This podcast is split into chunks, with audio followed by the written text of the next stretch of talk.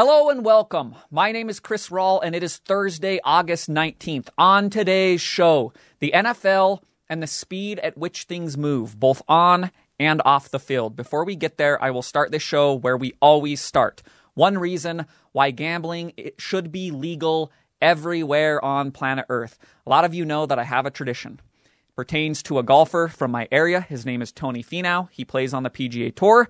I bet him to win which is not the greatest bet because he doesn't win very often. He's won once, the 2016 Puerto Rican Open. It was an alternate filled event, and I did not bet on that event. Now, however, you bet on Tony Finau to finish top 20 and top 10, which I also do.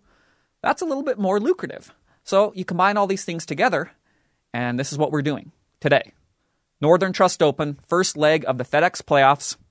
It's at Liberty National in New Jersey. Tony Finau is playing. He is 66 to 1 to win the event. I am betting on him to win. I am betting on him for top 20. I'm betting on him for top 10. All of these things are coming together. Hopefully, all of them cash because when Tony Finau wins an event, which I'm always betting on, look out. I'll probably run naked through the streets. Then I'll use my winnings to pay for the legal fines that I c- occur and also uh, maybe a new set of clothing that's better than the one that I wear now. And we have our reason why gambling should be legal everywhere because it will make you believe in the possibility of something that has never, ever, ever happened. And now, sports with Chris Rawl.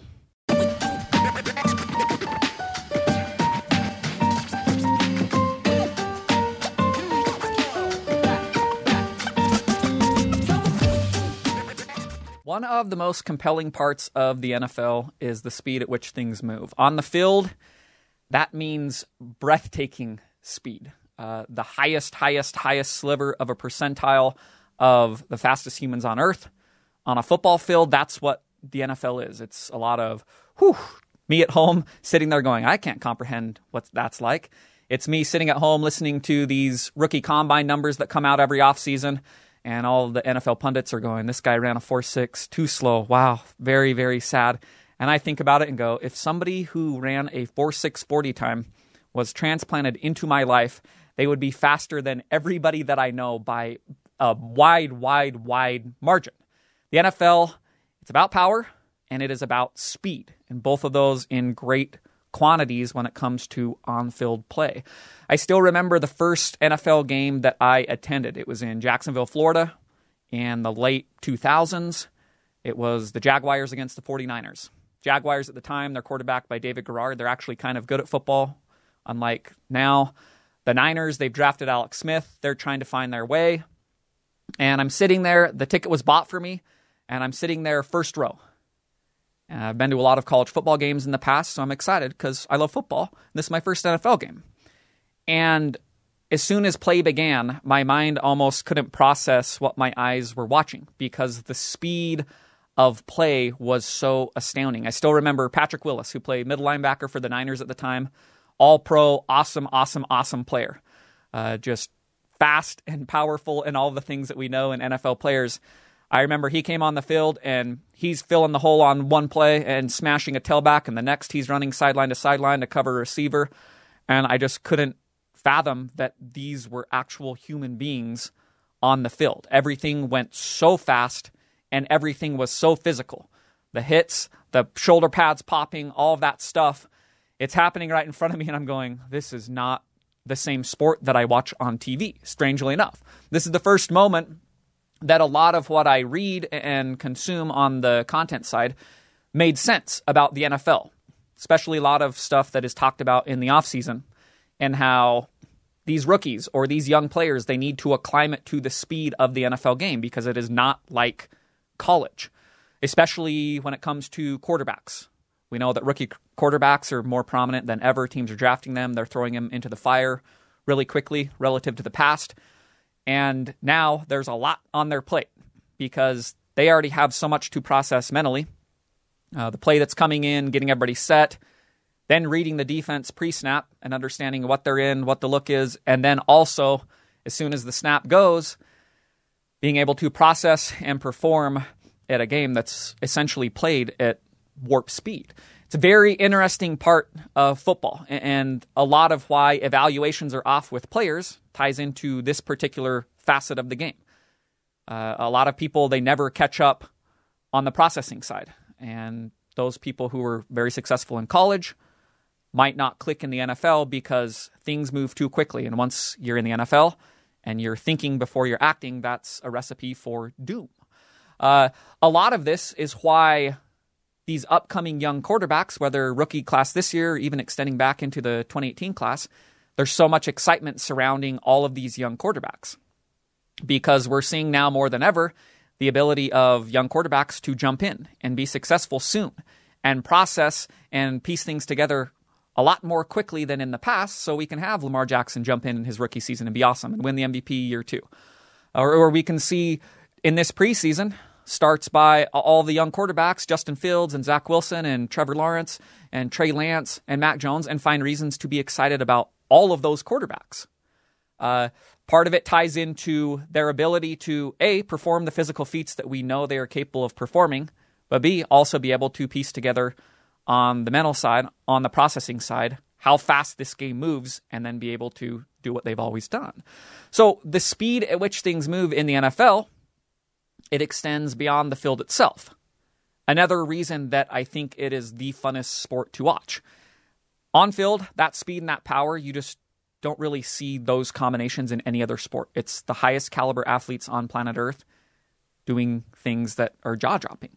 Um, off the field as well, you have things moving at warp speed in a way that I think distinguishes its uh, the league in general from other leagues in a much more entertaining manner. Going into every season for the NBA or MLB, you have a pretty good gauge of who the good teams are going to be, who I think the championship contenders are, what the trajectory arc for the next couple years is of this particular team. It's a lot easier to read the tea leaves in those sports. Uh, the NFL is not that because just as quickly as things can move on the field, things can move that quickly off the field. And you can have a team that looks promising immediately not be that. Or you can have a team that looks like they're stuck in the mud, turn around in, in the blink of an eye. It's a really strong component of the sport. So, tying into this idea uh, that things can move quickly both on and off the field is the ability that teams can go from last to first or first to last in the blink of an eye in the NFL. I want to read something that comes from Bill Barnwell of ESPN.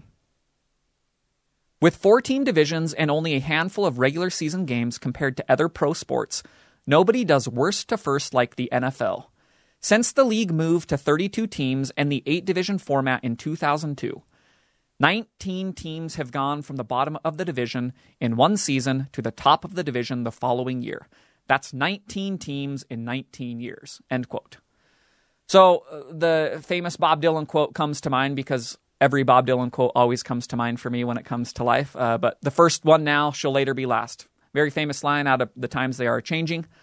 And this applies perfectly to the NFL and the constant upheaval within standings and within who is good and bad in every single given year. Uh, you hear last place teams, they rocket to first once per season on average over the last 19 seasons.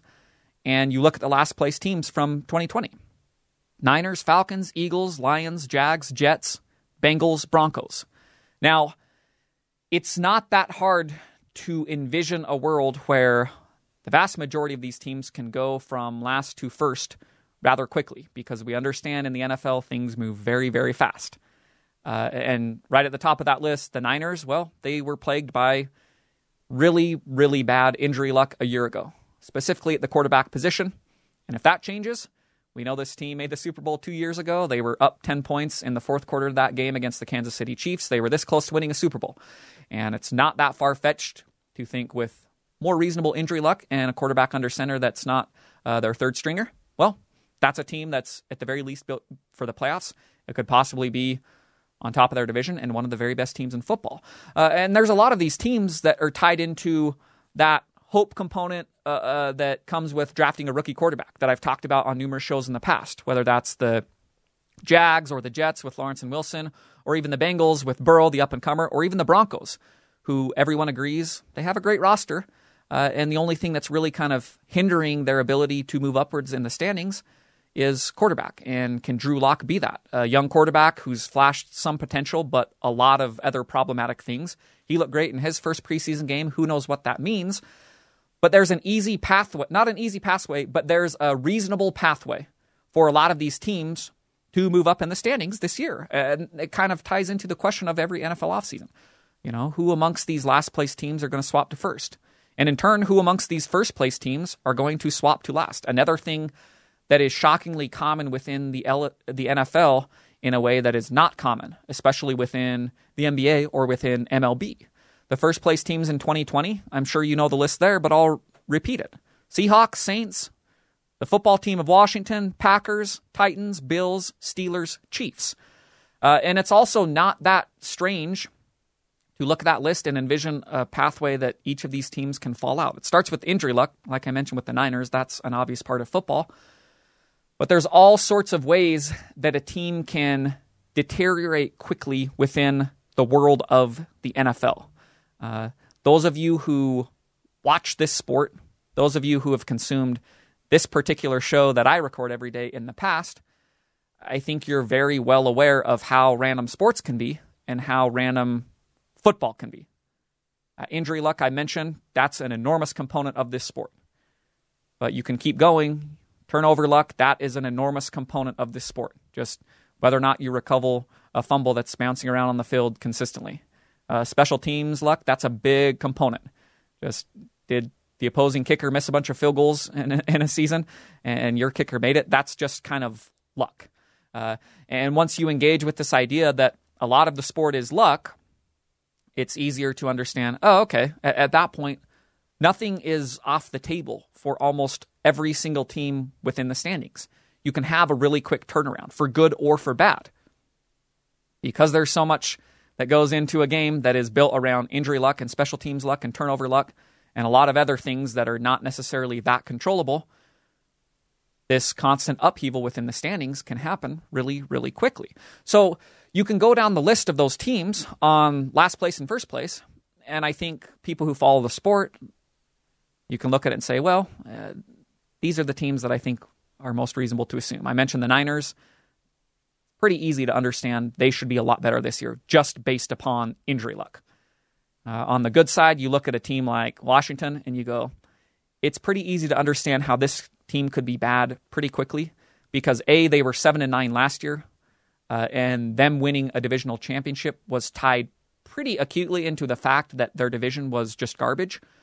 And so the war of attrition that was the NFC East last year was won by Washington, not because they were really good at football, but because they were 7 and 9 and that was the best record left standing there. It's a lot easier to see a pathway where one of those teams that's not them, whether the Giants or the Eagles or the Cowboys, they're 9 and 7 or 10 and 6 and Washington is now not on top of that division. However, a large part of on-field success in present-day NFL it ties into offense because what we're witnessing is kind of an offensive revolution within the sport.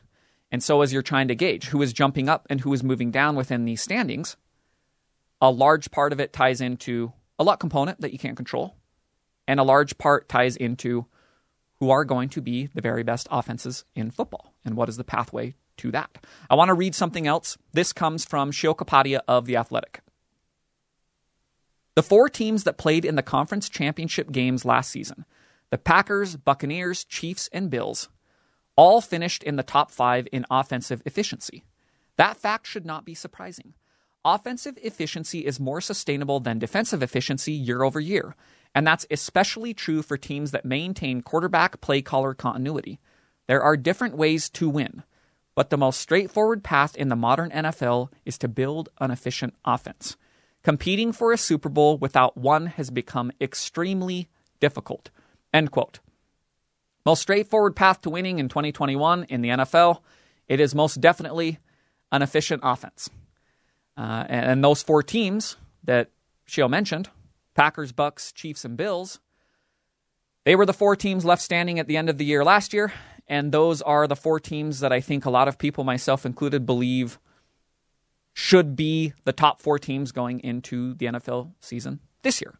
Now, that doesn't always hold true. Actually, very rarely does that hold true, that The four teams most people think are going to be there at the end of the year are there because football is about luck, because it's about offensive efficiency, and sometimes you have an injury to your quarterback or you have an injury to your offensive lineman, and the next thing you know, your offense that you thought was going to be awesome is not that. But those are the teams that you look at and say, they have the most straightforward path to contention in 2021 because they have explosive offenses that is boosted by quality quarterback play and by that continuity with a play caller that Sheil also mentioned. It's interesting when we're talking about the speed of the game on and off the field to also make note of this particular concept and how it's not that long ago that defense really ruled the day within the NFL. It's not that long ago, uh, mid 2010s, that the Seahawks and the Legion of Boom defense was kind of the envy of this league. Everybody looked at them and said, How can we emulate this transcendent defense that just shut down Peyton Manning and the Denver Broncos in the Super Bowl. They beat them 43 to 9. This was one of the best offenses we've ever seen, and the Legion of Boom just destroyed them in that game. How do we emulate that? And six, seven, eight years later from that stretch, it's all about offense. And in present day, when you talk about offense, it's all about passing offense because that is the most efficient way to move the ball when it comes to going up and down the field. When you talk about passing offense, well, then you're starting to talk about team building constructs. Getting a good quarterback, surrounding that good quarterback with talent, and then giving all of those pieces a quality play caller. Those four teams Packers, Chiefs, Bucks, and Bills they all have that. They all had it last season. That's why they were the four teams in the conference championship games. They all have it still going into this season. That's why they're the betting favorites to win the Super Bowl this year. Aaron Rodgers, we know he's an awesome quarterback, three time MVP, won a Super Bowl. Uh, we also know that if you give Aaron Rodgers a great offensive line, and Aaron Jones, one of the more explosive tailbacks in football, and Davante Adams, who last year was arguably the best wide receiver in football, and most importantly, you transition from whatever the hell it was that Mike McCarthy was doing on the play call set during the majority of Rodgers' tenure, and you put Matt LaFleur in his place uh, you have the recipe for the very best offense in football last year by almost every efficiency metric. Patrick Mahomes, same thing. We know that he is an incredible talent. He looks like he is on the trajectory to be considered one of the very best quarterbacks that's ever played the game. And if you give him, oh, here's a rebolstered offensive line that we sunk a lot of resources in this offseason, and here's maybe the best offensive weapon in football in Tyreek Hill, and here's the best tight end in football in Travis Kelce. And, and by the way, here's Andy Reid, one of the all time play callers. Well, that's a recipe for success in present day and recipe for sustained success moving forward within a league that is this constant churn. That's how you stay consistent and that's how you win consistently within a sport that is notable for the speed at which things can change. Uh, that's why you've seen Rodgers and the Packers be consistently good throughout his tenure. That's why we've seen in, in, the early stages of Pat Mahomes' career, they're making AFC title games every year, and they're making the last two Super Bowls, and they're winning one of them. Uh, that's why we've seen that throughout the duration of Tom Brady's career. Who Tom Brady, he's in the same boat as all these other guys. Uh, I think that you know on the talent side of things in present day, he's a step down from Rodgers and Mahomes or and Josh Allen, but as the Buck showed us last year, you switch out Jameis Winston, who's throwing 30 interceptions in a season, and you put Tom Brady in his place, and you say, here's probably the best collection of skill position talent in football. Mike Evans and Chris Godwin and Antonio Brown, and here's three tight ends you can utilize for different looks and sets that will throw a defense off kilter. Uh, here's Gronkowski, here's Cameron Brate, here's OJ Howard. Oh, by the way, here's an offensive line that by season's end last year was one of, if not the best in football. And then that combination of Bruce Arians and Byron Leftwich designing a game plan and then calling a play in real time, that's how you arrive at a Super Bowl winning recipe for this offense last year. That's why they are the Super Bowl favorites this year because they have all that and they have one of the best defenses in football. Josh Allen also same recipe. Stefon Diggs, Cole Beasley, one of the best wideouts in football, one of the best slot wideouts in football last year, rebolstered offensive line continuity with Brian Daboll, the play caller, cutting edge stuff, all of that, all of those ideas, all of the Team building portion, the talent, getting the quarterback in position, and then getting a great play caller and getting them there for multiple seasons and establishing that continuity. That's the most straightforward path to contention in present day NFL. And again, the way that this stuff moves, it's interesting to make note of in present day. Uh, this might not necessarily be 100% true even this season.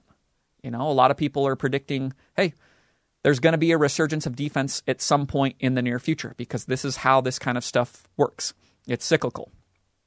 Uh, we think this is the only way of winning, and then two years later, we actually think the exact opposite. And then three years later, we think a different avenue. And then three years later, and so on and so forth, especially within this sport because things move so quickly and there's so much that goes into how football games are won or lost, how teams become good or bad. There's so many moving pieces that you can go from first to last or last to first in almost the blink of an eye. Cleveland Browns are a laughing stock in 2017, and now they're on the short list of teams that people can think are Super Bowl worthy uh, in 2021. That's four years later. So, offense it's the most straightforward path to contention.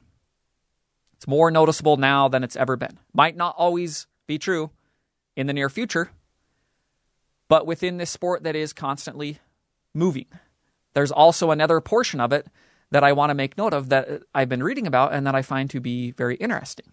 Uh, and that is the area of home field advantage and what it actually is, if it exists, and what it means coming out of last year's COVID season. I'm going to read something again. This comes from Kevin Seifert of ESPN. Home teams had a 498 winning percentage in 2020, their lowest since the NFL's 1970 merger with the AFL. But even with full attendance in 2019, they had produced the lowest such mark, 518, since 1972, as well as the lowest cover percentage against the spread, 437, since 1967. According to ESPN Stats and Information Research, in fact, home teams have had a losing record against the spread in 14 of the past 17 seasons. That has happened even as the average spread for home teams dropped 18% in 2015 to 2019, minus 2.03, compared to the previous five seasons, minus 2.47 in 2010 to 2014. End quote. So this is probably the most interesting stat of the offseason that I have come across yet. It's the intersection of two things that I truly love NFL football and gambling on it. And this fact that 14 of the last 17 seasons, the home team has had a losing record against the spread, it's almost incomprehensible in my mind. Because within the gambling world, much like the world of the NFL, things move fast as hell. And when a trend starts to manifest itself within the gambling world, books are very quick to adjust lines and understand well, we can't just hang ourselves out to dry by continually setting these lines that are getting pounded. And so we're going to make adjustments. Oh, the home team is losing consistently against the spread versus the road team. Well, that's going to be adjusted. You see that within a percentage point drop in 2015 through 2019 compared to 2010 to 2014. And yet, still, we're seeing home teams consistently lose against the spread over the course of a season. And we're also just seeing home teams lose in general. Whereas in the past, we always assumed and thought that, a home field advantage, it's there, it exists. You should have an advantage to win if you're playing at home. And that also applies to the world of gambling. And that's factored into a point spread because we know at home, you should have an advantage. And so if these two teams are the exact even uh, or the exact same from a talent distribution standpoint, and we think that on a neutral field it would be a pick 'em game, well, if we go to a home field for one, it's going to be a minus three spread because there's three points of home field that's factored in. That's usually how that kind of stuff works. Now, what I'm reading and what I'm just kind of been diving into more is maybe that's not as true as we've thought it to be in the past and as we think it's going to be in present day. So, as you're trying to combine all of these things that I'm talking about as you're trying to understand okay, within the standings, who is going to be shifting from first to last? Who is going to be shifting from last first? Uh, how do we understand What kind of offenses are going to be better this year? What kind of offenses are going to be worse? Are the Bills and the Chiefs and the Packers and the Bucks are they all going to be just as good as they were last year offensively? So we're trying to understand all of this stuff. Another thing to factor in in a sport that has 10 million moving pieces. What does home field look like in 2021, especially as we start to incorporate fans back into the stands? As of now, every NFL stadium, they're planning on full capacity. So now we're seeing, okay, last year, probably a throwout when it comes to what home field advantage meant last year. Now, however, as we're trying to understand offense and the relation of offense to home field. There's a lot of stuff that was tied into last season that was kind of exclusive to that year. Uh, as I, have been reading a lot and just consuming a lot of off-season information, you know, and as I watched last season, it's very easy to understand that a noticeable advantage for Green Bay when they're playing is Aaron Rodgers is the master of the hard count. And in stadiums without people in it, he could go and try to get a defense to jump off sides, whether that's home or whether that's road, because he always had a quiet environment. And that is a noticeable benefit for the Packers offense last year because he can make people jump off sides and then he has a free play and then he's throwing a touchdown like he did in week one against Minnesota last year. Or at the very least, something that I don't think is necessarily factored in or can be quantified is that when an opposing defense knows that Aaron Rodgers is on the other end and they know that he is the master of the hard count and they know that when he gets a free play, he is a master of the free play. And we're not going to look stupid by jumping off sides and then Aaron Rodgers runs backwards and goes, I know I can take a free shot downfield. All right, I'm throwing a 60 yard ball, and now everybody's celebrating this highlight on Sports Center. The opposing defenses know that. And so he's barking a hard count every single play. And that means a defensive line, they're a little bit more stationary and they're maybe a half second slow to jump when the ball is snapped because they're waiting to make sure that they are not jumping off sides. That's an advantage the offenses had last year. Um, I, I, read an interview the other day where David Bakhtiari, the left tackle for the Packers, he was talking about the difference between last year and this year when it comes to home field advantage and just certain ways that it's going to change the way that football is played in 2021 relative to 2020. And he made note of something that I also didn't necessarily think of, which is a big advantage on the offensive side. Big advantage for these high octane efficient offenses that kind of ruled the uh, ruled the day last year. On the offensive line play side of things, um, they never had to go to silent counts. So when you're on the road and you're in an environment where it's super noisy, you usually have to go to a silent count. However, Packers and every team, they never had to do that, whether that was road or home. So they have the benefit of doing a hard count to keep the defense stationary and the offense, rather than looking back and then getting into their set and being a half second late off the ball because they have to literally watch the ball be snapped, they have an additional half second advantage of, okay, I know the sound when this is going to be going. And so I don't have to look at the ball, and I have a t- tiny sliver of advantage over the defensive line.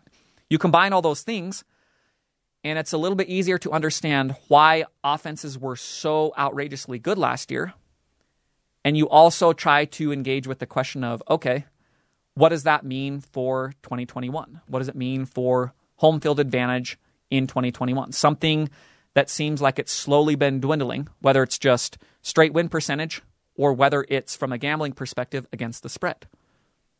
What do all those things combine together into the 2021 NFL season? What do they all look like? You know, the speed on the field, we know that it's getting faster by the day. But the way that things are changing off the field, that's a place that there's a lot more room for interpretation, especially when it comes to trying to gauge who who's going to move from first to last, who is going to move from last to first, uh, what offenses are going to rise that were not necessarily that good last season, and what offenses are great and are going to take a step back, and what does home field advantage even look like in this sport that is just constantly, constantly moving at warp speed. So, what does all this look like this year? What is it going to look like on September 10th when we kick off the season with Buccaneers and Cowboys? What is it going to look like uh, following Sunday when every single NFL team is coming out and playing? No idea, honestly. Um, but in a sport that is built upon things moving at warp speed, both on and off the field? I am very, very excited to find out.